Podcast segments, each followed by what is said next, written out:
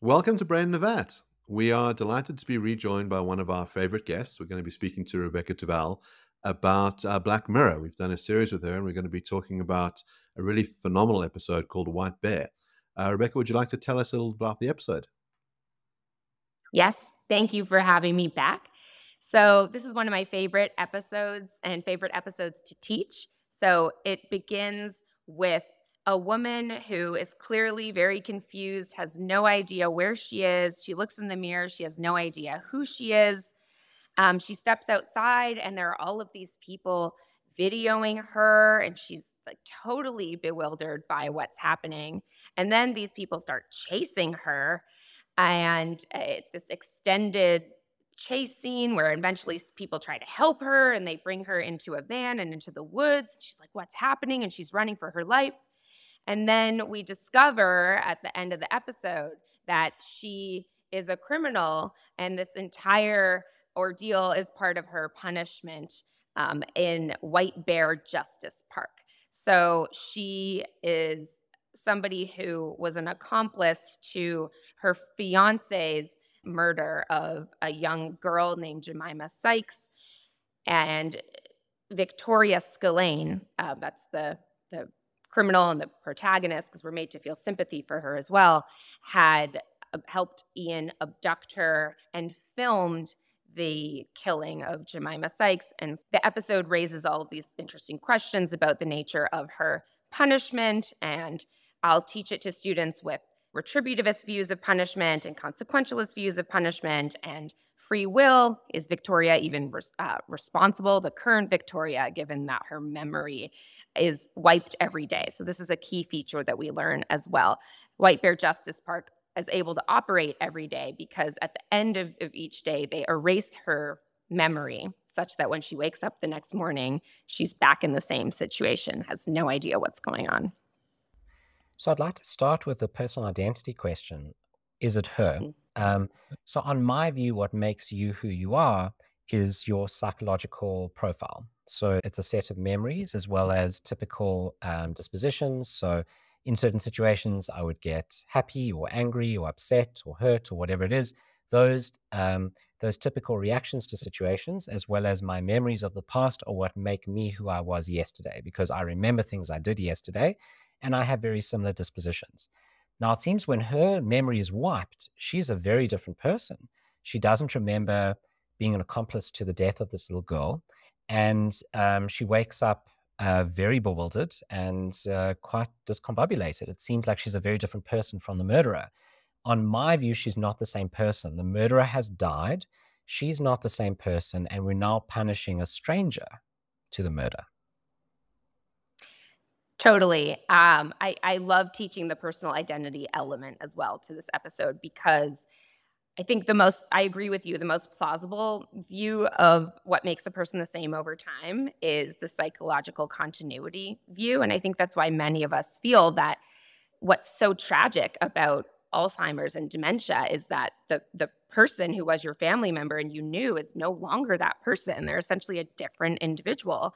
And I think that's true for Victoria. So my view is we are punishing a different individual. So in that sense, and I think in a few other senses, the retributivist justification of punishment goes out the window because that's a justification of punishment that says this individual deserves to be punished because they made the rational choice to commit a heinous act and they deserve to receive a punishment that's proportionate to the act that they committed. Um, and it very much requires, think, a continuous personal identity. I actually think these problems of personal identity are major problems in the criminal justice system more broadly. Uh, years ago in Nashville, I took part in a reading group with um, inmates on death row at the Riverbend Penitentiary.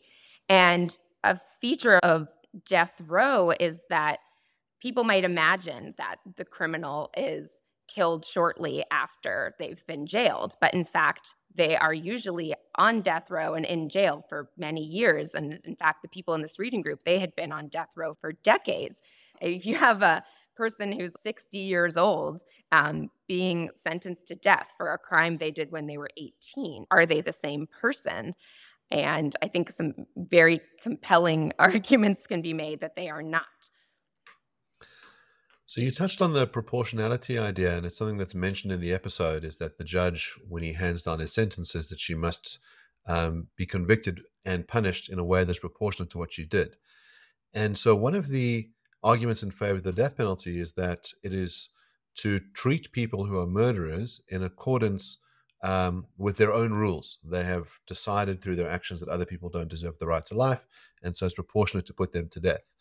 Um, if you think about what a rapist does, then the proportional thing would be to rape them. But the view held by the state is that there are certain things that are below the dignity of the state, that it's barbaric to rape someone. And so you ought not to impose that sentence. You ought to have something else like jail time. And then you get these absurd cases. What do you do to a spy? Do you spy on a spy? It doesn't seem like it's it really matches. Mm-hmm. And what's clever about the episode is that it seems to match what she did pretty well. You have that same level of bewilderment, um, which is created in her, like you would have in the child. You have um, all uh, of these jurors, in a way, um, who are playing the role of the observer, um, who passively film her, like she does with the murder. Um, and it recreates that sense of uh, fear and suffering that she um, was complicit in with the child. I suppose if you were to only do that once, then the idea is that she hasn't been punished proportionately because ultimately it resulted in the death of the child. Um, and so doing it over and over again, you start to reach the proportionality. Now, of course, here's where the tension comes in because to do it successfully over and over again requires her memory to be erased um, or to be distorted in some kind of way. At the end of each cycle, it seems that she has a realization of what she's done, and there's some level of catharsis, and that's when she says, "Please just kill me." Um, there's also a sense in which this may or may not be perpetual. So there's a calendar that's marked um, on her wall, and every day they add another X. Now it could be that, and it's you see that it's in the month of October.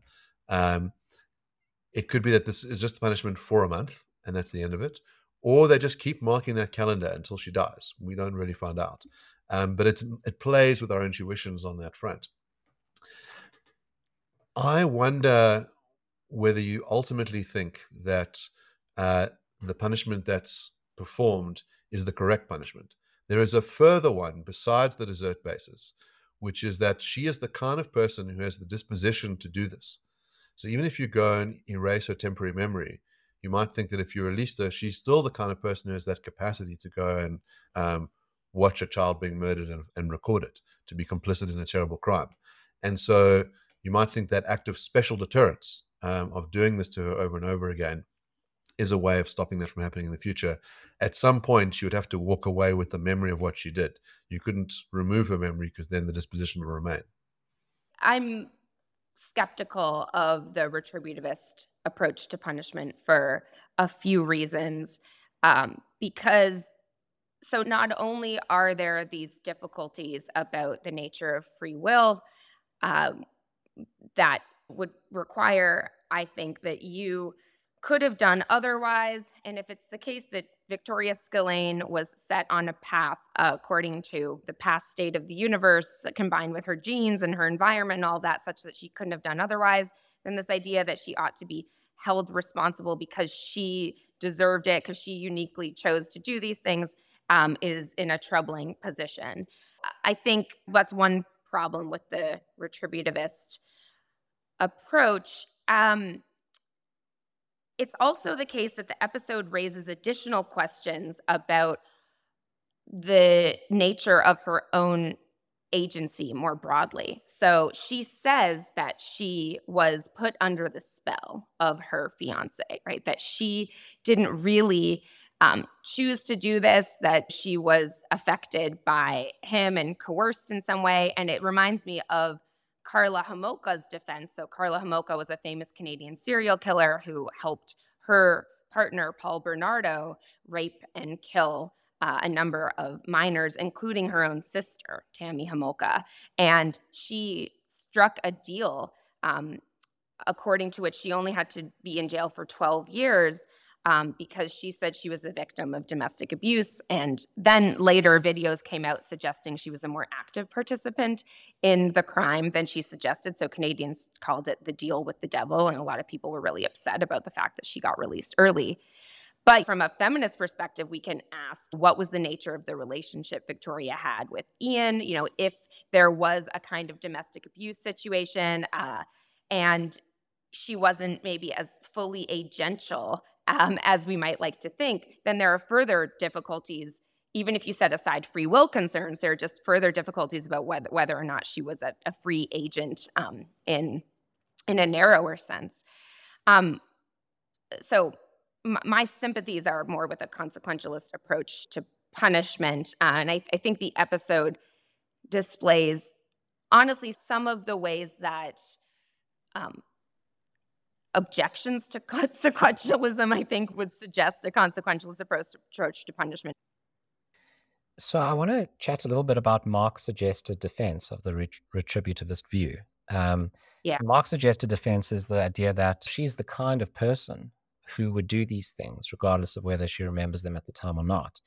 Um, that's a weird defense. There's a lot of people are the kind of people who would do things, but we don't want to prosecute thought crime.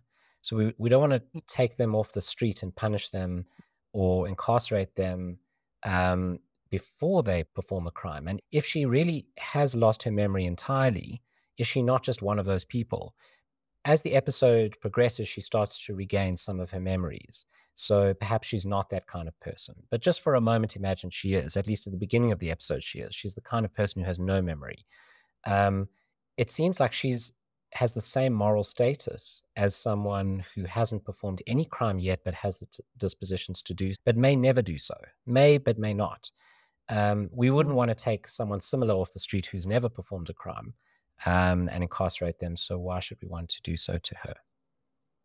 were you suggesting that as a retributivist kind of defense or as a deterrent uh, defense, right? That she could, we could justify her punishment on the grounds that if we don't punish her, she's still the kind of person who would commit this horrible crime. So we have to deter her or incapacitate her in some sense, which I find very convincing, but it doesn't require this kind of psychological torture. She could just be held in jail and she would be incapacitated and effectively deterred from ever doing this again. But even that be weird, right? Imagine jailing people on the street because you give them a brain scan and that they have the the disposition to perform a crime in future.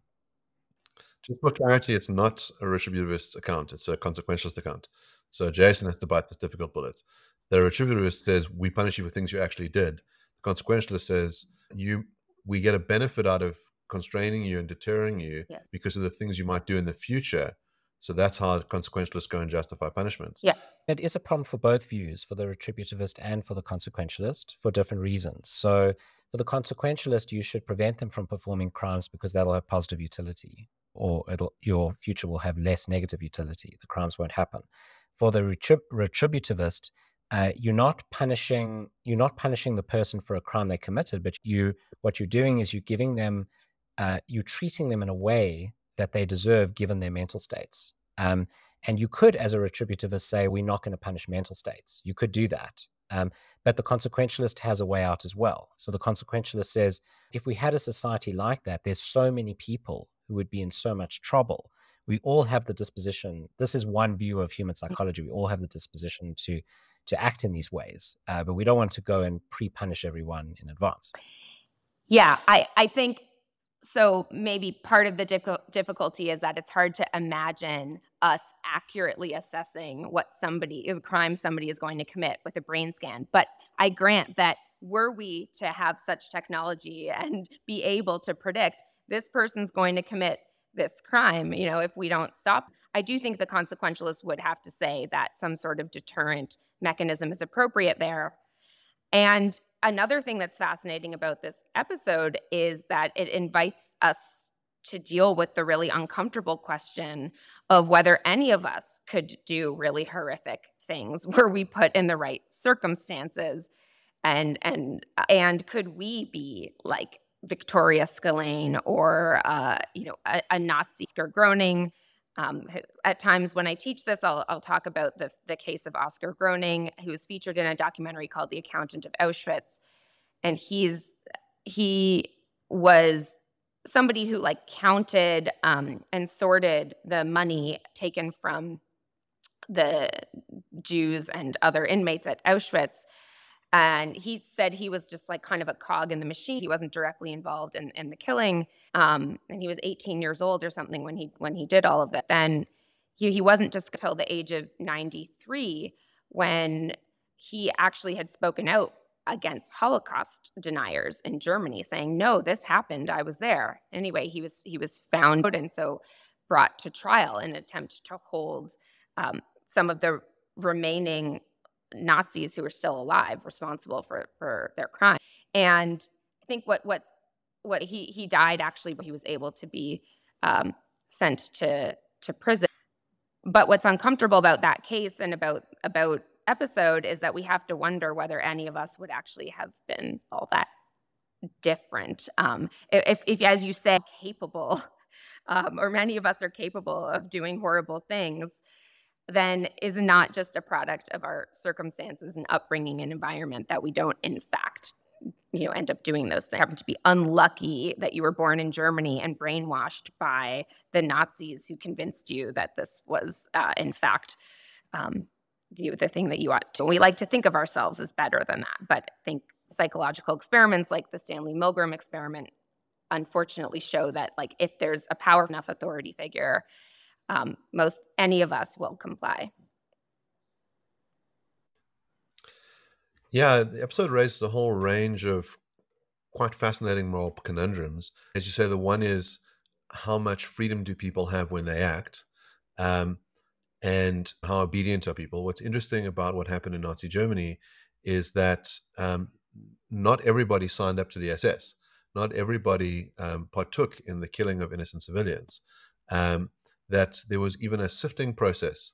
So some people were taken on lesser um, expeditions, and when it was evident that they didn't have the stomach for killing, uh, were then removed from those kinds of units so that those who participated in the killing seemed to do so quite consciously, and those who didn't had an opt out. Of course, there were many civilians who, let's say, knew what was going on and said nothing. Um, and that might be the kind of thing that we find people do all the time is that they witness horrible things happening, but they are cowardly and they find it difficult to speak out against things that are evil. And I think that cowardice might be more widespread than we would like. The other issue is um, if we think about the behavior of those who participate in the White Bear Justice Park, so there's two views. The one is that they are really helping, um, in the first place, express their disdain for what um, she has done. That's another account for uh, the purpose of punishment is that as a community, you should say this is out of accordance with our values. And so you send that signal. And by then actively participating in her punishment, they are demonstrating that in the same way that you might think that a jailer is not identical to a kidnapper, um, that even though they keep someone behind bars against their will, that the jailer has a good reason to do it, that there is a justice system behind it, uh, that this is not vengeance, um, this is done in accordance with the rule of law. In the same way that an executioner is not the same as a murderer, uh, that they have a reason for why they put the hangman's noose on someone. And you might think that's what's going on with the citizens who participate in the photographing, that they're saying, what you deserve is to be photographed, and we're going to do that. And we have the protection of the rule of law. The other one is less generous, which it is just this atavism. It's the sense of you are uh, repugnant and it's a mob justice feeling. And we just want to be able to celebrate your suffering and the closer we get to doing that, the better for us. And then that urge starts to look quite similar to her own urge. Yes. I think the fact that they are having fun and they were told to enjoy themselves and take pictures and have a good time, like suggests a sinister uh, interpretation of what the onlookers are doing. Because, I mean, you might think if you're just helping to defend the rule of law, you would still feel uncomfortable or um, act that there's a person suffering, even if they deserve that suffering. You're not going to necessarily take pleasure or joy in participating in it, but that they clearly were. And I think it speaks to how awful humans can be when they get together in groups of people and and create community with each other at the expense of another individual's suffering. I'm interested in the looping effect. So, the idea that every night or every time after she's finished with her performance, uh, her memory gets wiped and she starts again the next morning. They reset. Her room looks the same as it did when she wakes up. Um, I'm curious about what that looping effect does to um, what we think about her motives. So at the end, they inform her, okay, we're preparing the room. You'll be ready soon for the next cycle tomorrow. Um, and she's horrified by the idea. She says, "Don't do that. Don't do that. Don't do that." Kill me. And I was wondering, yeah, kill me instead. Yeah. Um, I wondered whether that's rational of her. Um, it seems like when she wakes up the next morning, um, she has no memory of what she did. And because she has no memory of what she did, she's not as bad off as she is at the end when she remembers what she's done. Um, she seems like she's in a better position the next morning, assuming it is her for a moment, um, which again is an issue. But let's assume it's her. Isn't it rational for her to want to be reset because it'll be a break from her current uh, mm-hmm. perceptions of herself, this like nightmarish view of herself as a murderer? Um, mm-hmm. She seems better off at the beginning. Mm-hmm. Good point. I think and that's why she she begs to be killed because even if she would get some relief the next morning, um, it's pretty quick quickly after that she is terrified because she's being chased by a bunch of people who want to kill her. So like you know, there's there's an hour of relief before she runs through uh, all of the horror associated with being chased down by a bunch of murderers. And and it's it's interesting because I think one point the episode makes is is like how much of a problem it can be when when we justify the punishment that somebody somebody basis of like using them as an as example. One one of the justifications that's cited for why she's you know uniquely deserving of being punished in this horrific way is that her accomplice escaped punishment. He killed himself um, before he was actually able to be appropriately punished. And so people were angry about that. So this was also a way of of satiating the punitive urges of the population. Yeah, it seems like there's something particularly horrifying about an eternal recurrence. Mm. Uh, the idea that you're doomed to repeat a situation over and over again uh, seems particularly awful and there's many awful stages in what she goes through in the punishment. Um, the one in the beginning really is this bewilderment. Um, she wakes up with a sense of pain and of not knowing where she is. That confusion itself is a is an awful state, um, and but it ultimately leads to the realization of what she's done, mm-hmm. Um, and that realization over and over again, I think, is a difficult thing. Plus, of course, the horror of being chased throughout the episode, of feeling like you're an innocent victim and then realizing you're not at all innocent. Um, there's something that you mentioned earlier, which is this idea that um, some women will make the claim when they're involved in these kinds of crimes that they did it because they were brainwashed or under the spell of a male lover, mm-hmm. that they were spousally abused, uh, and that we should go lightly on them. Um, and we do find in practice that is what occurs. So women are generally sentenced to much lower um, time than men. Uh, that the number of women who are incarcerated is much lower than the number of men. And I worry that this runs counter to the feminist project. Mm-hmm. That if the feminist project really is one of saying that men and women are equal, that implies that they are equally morally responsible. That if we treat women like children and say, well, you don't really know what you're doing, you're not a full agent, that seems to undermine women as a category.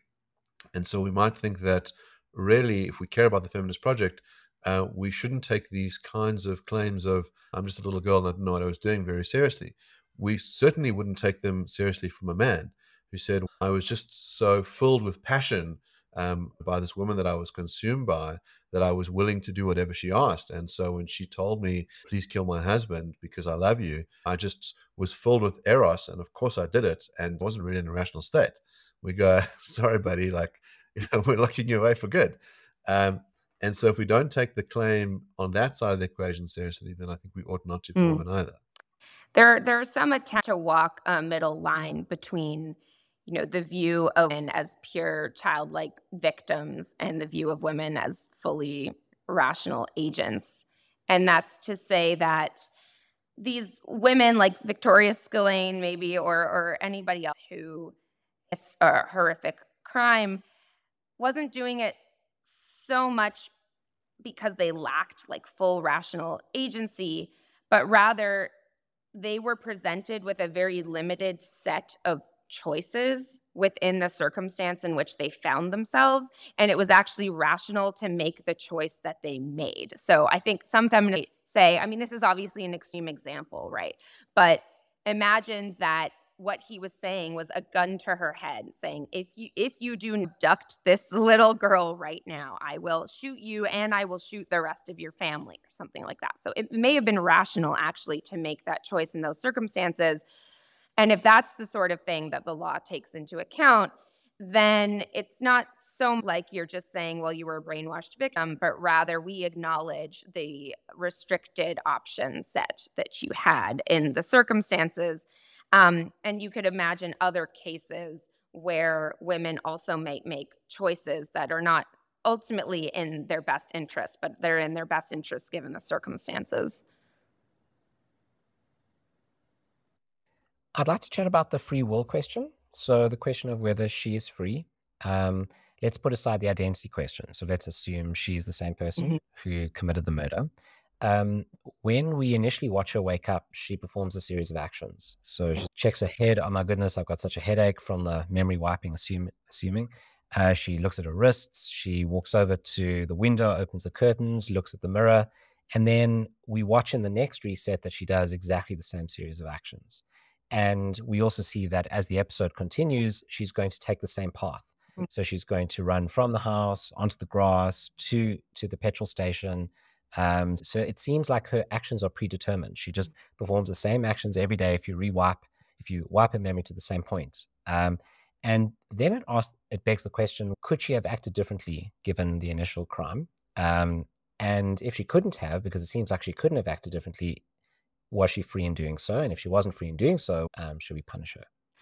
Yeah, the threat of determinism would imply that because of the state of the of the universe 10,000 years ago, plus the laws of physics and plus quantum mechanics, as Joshua uh, Josh Cohen argue, right? We have to accept the determinist conclusion or the idea that you couldn't have done otherwise, right? That that you are a product effectively of forces well beyond your control. And when I would teach this to my students like five years ago or so, there would be like really strong objections to this idea. I think you really want to hold on to free will.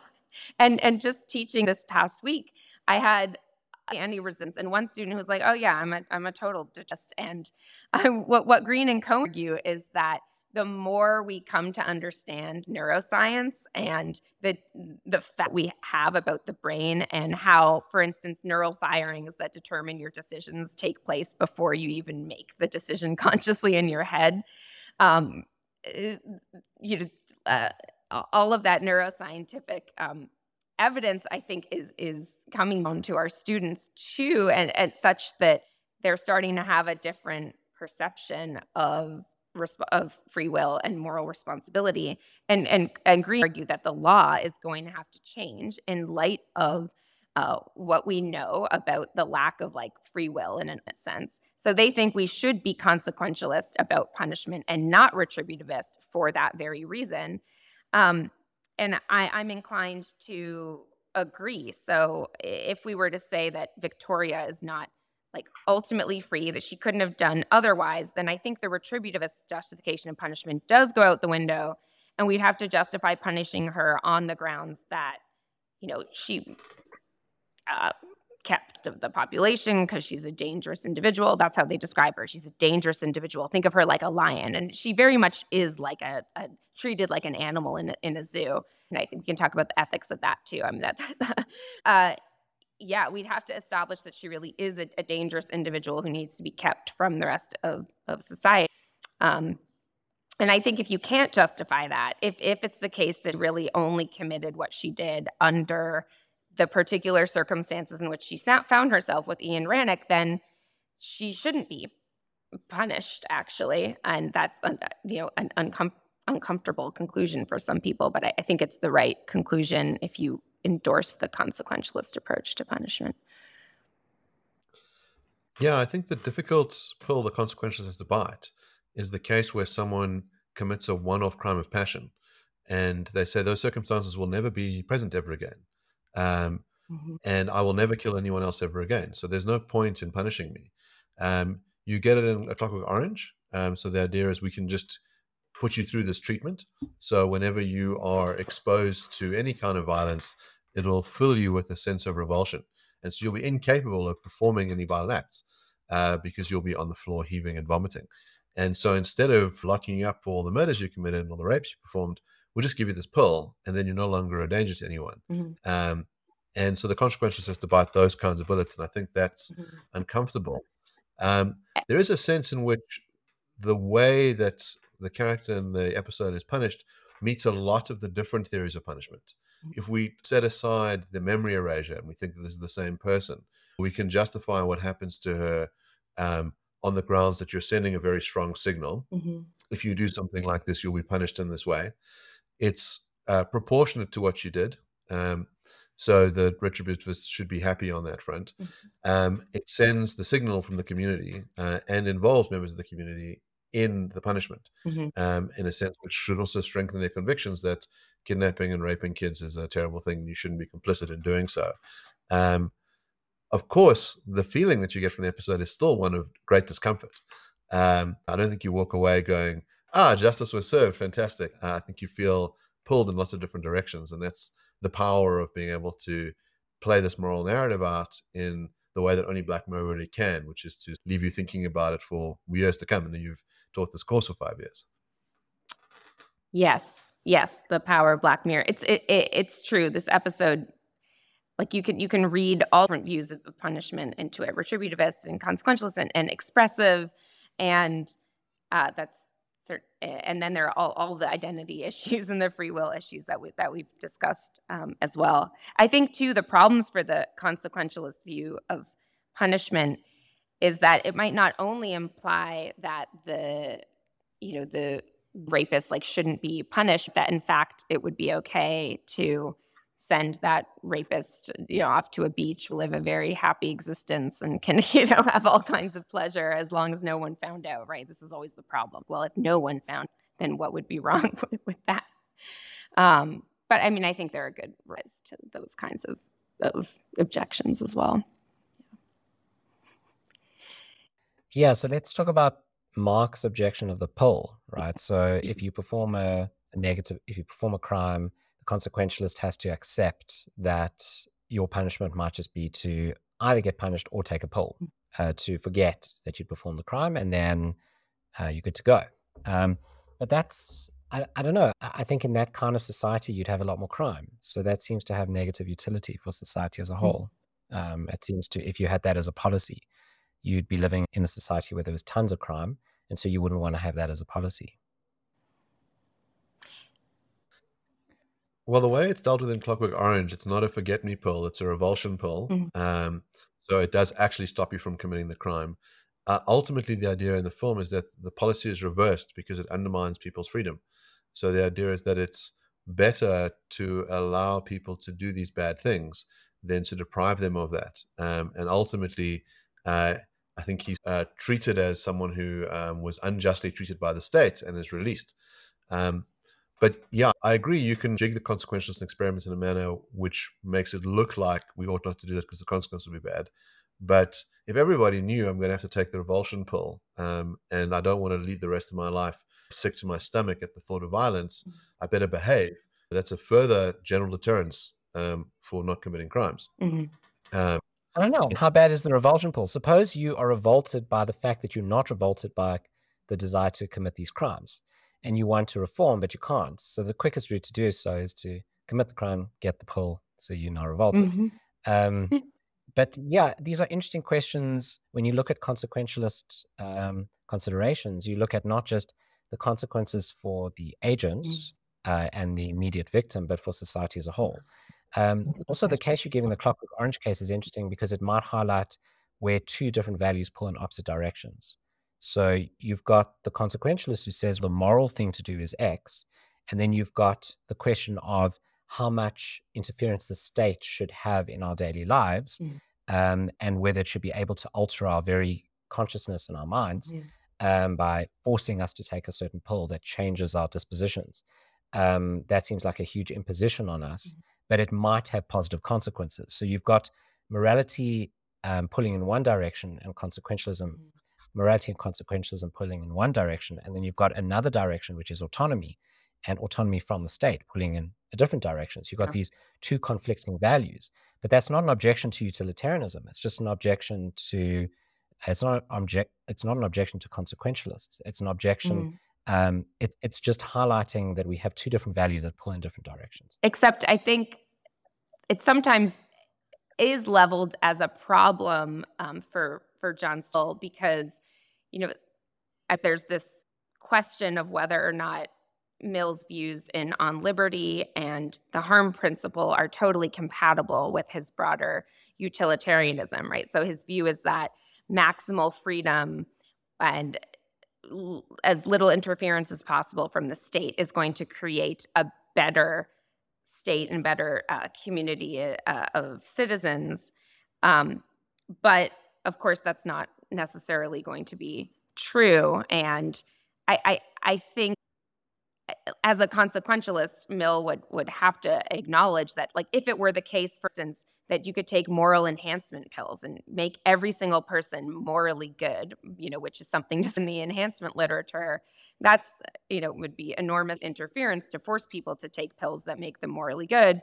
But it would it would that would have to be the right act, I think, for the consequentialist. So I think in that sense that those values can come into conflict sometimes. I, I agree. I think Mill's point is too strongly held. I think both his positions are correct. I just don't think that they're so compatible um, in the sense that he thinks the one implies the other. Um, and I think that's wrong. I think you're quite right to point that out. Um, yeah. But I don't think that's an objection to either view. Yeah. Um, I just think that you overstated by having this meta principle that the two views always cohere. Yes. Yeah, I agree. On this front, this is a continual discussion Jason and I've had over the years about whether you can really have parallel principles that it's mm. not possible to collapse. I take the view that utilitarianism's um, promise is to say there is just one thing that matters, and it's utility and we can fold in all these other values into that. So aesthetic pleasures and uh, moral pleasures and all these other things go together, and we can then calculate out. We can tell you this is what you ought to do, um, and it's it gives you a theory of everything. And so I then don't think it's open to say, oh, the moral question and the other, let's say, meaning of life question uh, or autonomy question just generate different answers and we have to come up with some extra principle that tells us what to do. I thought the whole point of utilitarianism was it tells us what to do by incorporating all the other principles. Um, but it's a nice question, and it's one that Jason I disagree on, and one of our prior guests, Thad Metz, backs Jason on. Um, and he thinks that there are these multiplicity of values, and to try and work out which ones you use, that's the kind of bigger task. Mm-hmm. Yeah, no, my, my view is that Mill was probably right that for instance you know maximal um, of speech and you know granting in, uh, individuals as much autonomy as possible will maximize utility in the long run more often than not. So we should we should give as much autonomy uh, and be as libertarian as possible as far as the involvement of the state is concerned for utilitarian reasons. So it is for me subsumed under the larger um, like monist utilitarian value, or just in other words, the the one um, fundamental moral uh, value, namely utility or you know increase happiness, um, or if you're a Millian about it. That's very interesting. So you take that hardcore utilitarian view where you say if you look at the very long term consequences, um, society will have better utility if we give everyone um, maximal free will freedom, autonomy from the state? I mean, I I think that this is the thing that, that's tricky, right? I mean, this is an empirical question, and it's one that I just I almost sort of hope that Mill is is right about that. Uh, but I think it's a genuinely tricky question, and I I think that you as a utilitarian have to acknowledge that there really might are going to be some cases in which it's just not going to be true that maximum autonomy and maximum freedom to individuals is going to be conducive to utility um, more more broadly. But is it the case that in general societies that are you know more uh, paternalistic and you know that that have more control over their citizens produce like a happier polis we would have to do studies to figure figure that out. It seems to me that like mill himself he was deprived of autonomy as a child and said that you know his father had way too strong a hold on his upbringing. And you know he was put through a very rigorous educational program and partly i think was was led to to his view liberty because he he became suicidal at the age of, of 20 or something um, uh, and felt like what we need to do is encourage individuals obviously to pursue their own ends and experiments in living and that's what's going to make people happiest. One of the things the episode touches on is the question of how a good idea social media is. Um, if you think about it from the kind of uh, Mill's perspective, it's this unbelievable um, ability for people to be able to transmit their ideas to each other, to rapidly find out um, what everybody thinks, to mm. share their views, to have the marketplace, to have the clash of swords. Um, and that seems wonderful, right? That you don't have the small number of newspapers, you don't have the state run Pravda, this is what you've got to believe. You've got all these citizens who can participate. But then there's this dark side to it, right? Um, which is that people don't just uh, share things that are true um, or share things where they show they're doing good things. They share images of them doing horrendous things. That the incentive structure for being on in a social media space really is attention. Mm. Um, and so you can get attention for doing good things or for doing horrific things. And what you have here, the lead character filming her fiance performing these horrendous acts, leads to this high level of notoriety. Um, and then again, you have all the sort of people coming to the park wanting to film their experiences and being able to share. I went to Justice Park and I got to go up close to the lion and disseminate that. Mm. There's a sort of sick urge that could be in that. And then, of course, the latest version that we've seen of this, which is really horrifying, is uh, Hamas strapping body cameras um, to terrorists on October 7th so they could film themselves uh, mutilating uh, innocent civilians, performing acts of murder, um, recording themselves telling their family members that we're so happy we've killed 10 Jews. There's this really coercive, extreme version of what allowing average people to do to record this, to disseminate it, to share it can do to fuel terrorist organizations. And I think Black Mirror has always done this wonderful job of exposing this bold new world we live in where everyone's got a cell phone and they can use it for good or for bad and the the show tends to show you the dark side of that absolutely you know i mean on liberty begins with mill saying that you know historically we're worried about entrance from the state and government authorities and sure we can still worry about that but the, the biggest threat um, nowadays to our own individual autonomy is other people right? The tyranny of the majority opinion and you know people being terror being canceled and maybe saying things online for instance about what's happening in the middle east even if they're totally ignorant, but feeling compelled and at times being called upon to take a stand, um, even if they really don't know what's going on. I think what the the scary about social media right now, at which also pushes against Mill's kind of marketplace of I- ideas defense of free speech. I mean, his he he thought eventually, you know, stronger argument will emerge, right? That it will collide with error and we will get to the truth. So it's okay if you have misinformation out there. It's okay if you have bad, uh, dangerous, false ideas out there. Um, and maybe that's true in the academy, although I, do, I don't even know um, if that's uh, necessarily the ideal that we're always living up to nowadays, although I'm, I'm very much attached to it. But on social media, the marketplace of ideas really I think often is just leading to more false beliefs and more dangerous actions as a result of that. I mean, I think the most disturbing thing about what's happening um, with the discourse online about Israel and Hamas is how much misinformation there is and how many people given the way algorithms function and given how they'll be stuck in their own echo chambers there are, are there are people who still believe that you know the the fired at the hospital in Gaza that was like widely attributed um, to Israel um, was a rocket that Hamas fired, um, and that you know all shows that that it was a Hamas rocket, but there are still so many people who believe otherwise. And I think that's true for so many of the facts on the ground.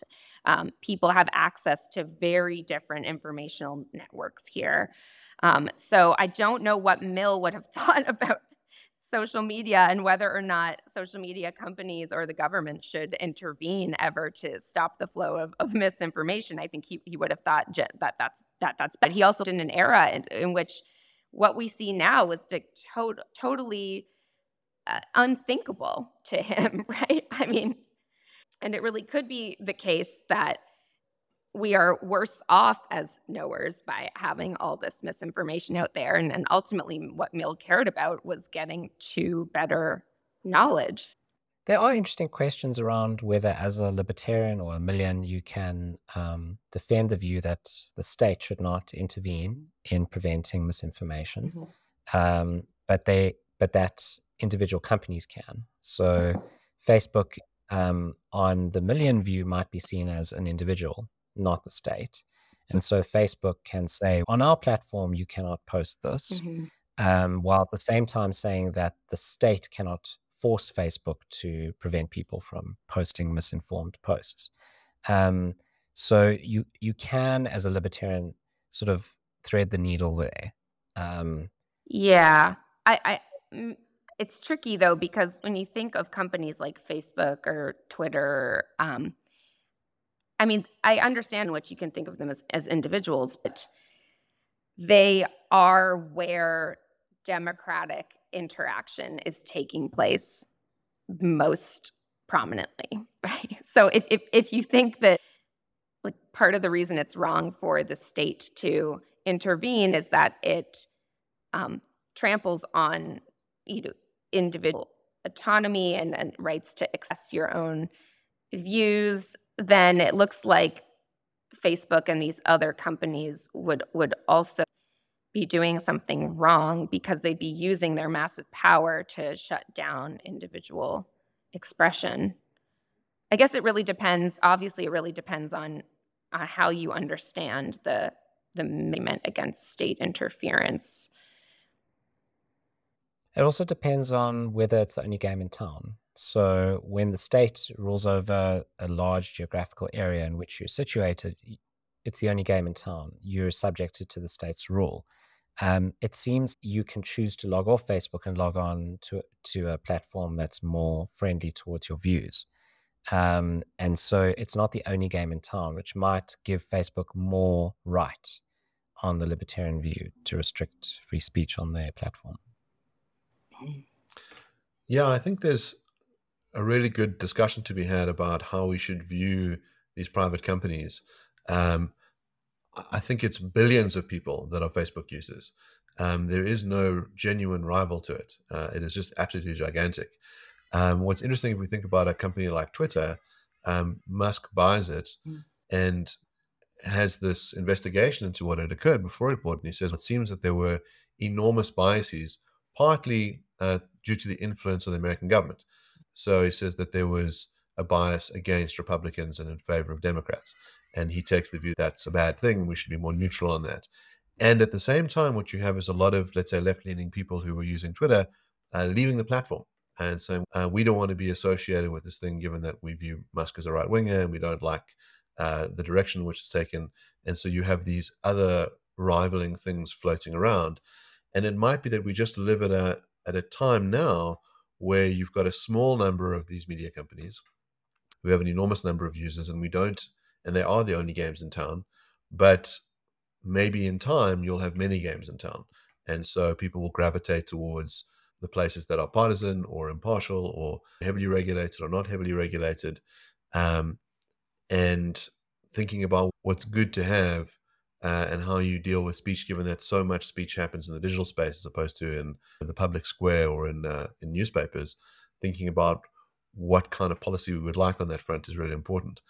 I think one of the things that has also happened recently is thinking about other actors like our universities and how universities have for a number of years put out statements taking a very strong moral position. So on Black Lives Matter, university administrators came out in full support mm. um, in terms of the statements that they sent out, um, in terms of the symbolic gestures that they were involved in. Um, but on the recent uh, Israel conflict, we've seen a lot less of that. And suddenly a move to say, as university administrator, maybe I should stay away from these vexed issues.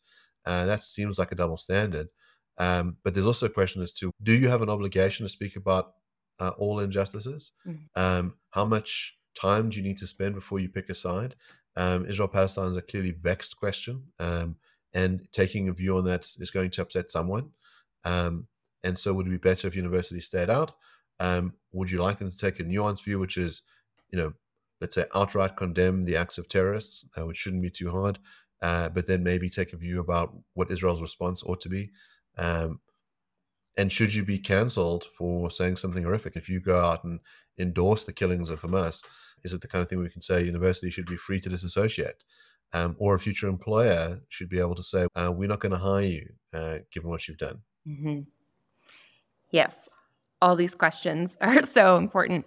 I, I've spoken to quite a few people who think that everything that's been happening around uh, universities issuing very mild statements, for instance, about um, the Hamas terrorist attacks, or you know, just any statement that obviously is going to be upsetting to to some people in this highly divisive issue, suggests that universities should abide by the Kalven report, which I think is out of the University of Chicago, where there's just this this blank rule that universities don't weigh in on you know th- their own ins uh, and you know who do they speak for when say that about whatever is happening in the world. Um, because the purpose of the university is to be an educational space in which you know a number of ideas and contested positions are explored. So if, if you have an university administration kind of coming along and get uh, a, a very specific take on these contested moral and political questions then you kind of work against the larger purpose of the university. And I think what, what's happening right now is just this, this reckoning over what the university even is. And there's a massive battle taking place among those who think that universities, you know, primary should be educational and not really in, in the business of taking a specific like line on different justice issues and others who think that universities should be, you know, instructing students in the correct moral views and which would include you know condemning particular um, kinds of um, acts out out in the world.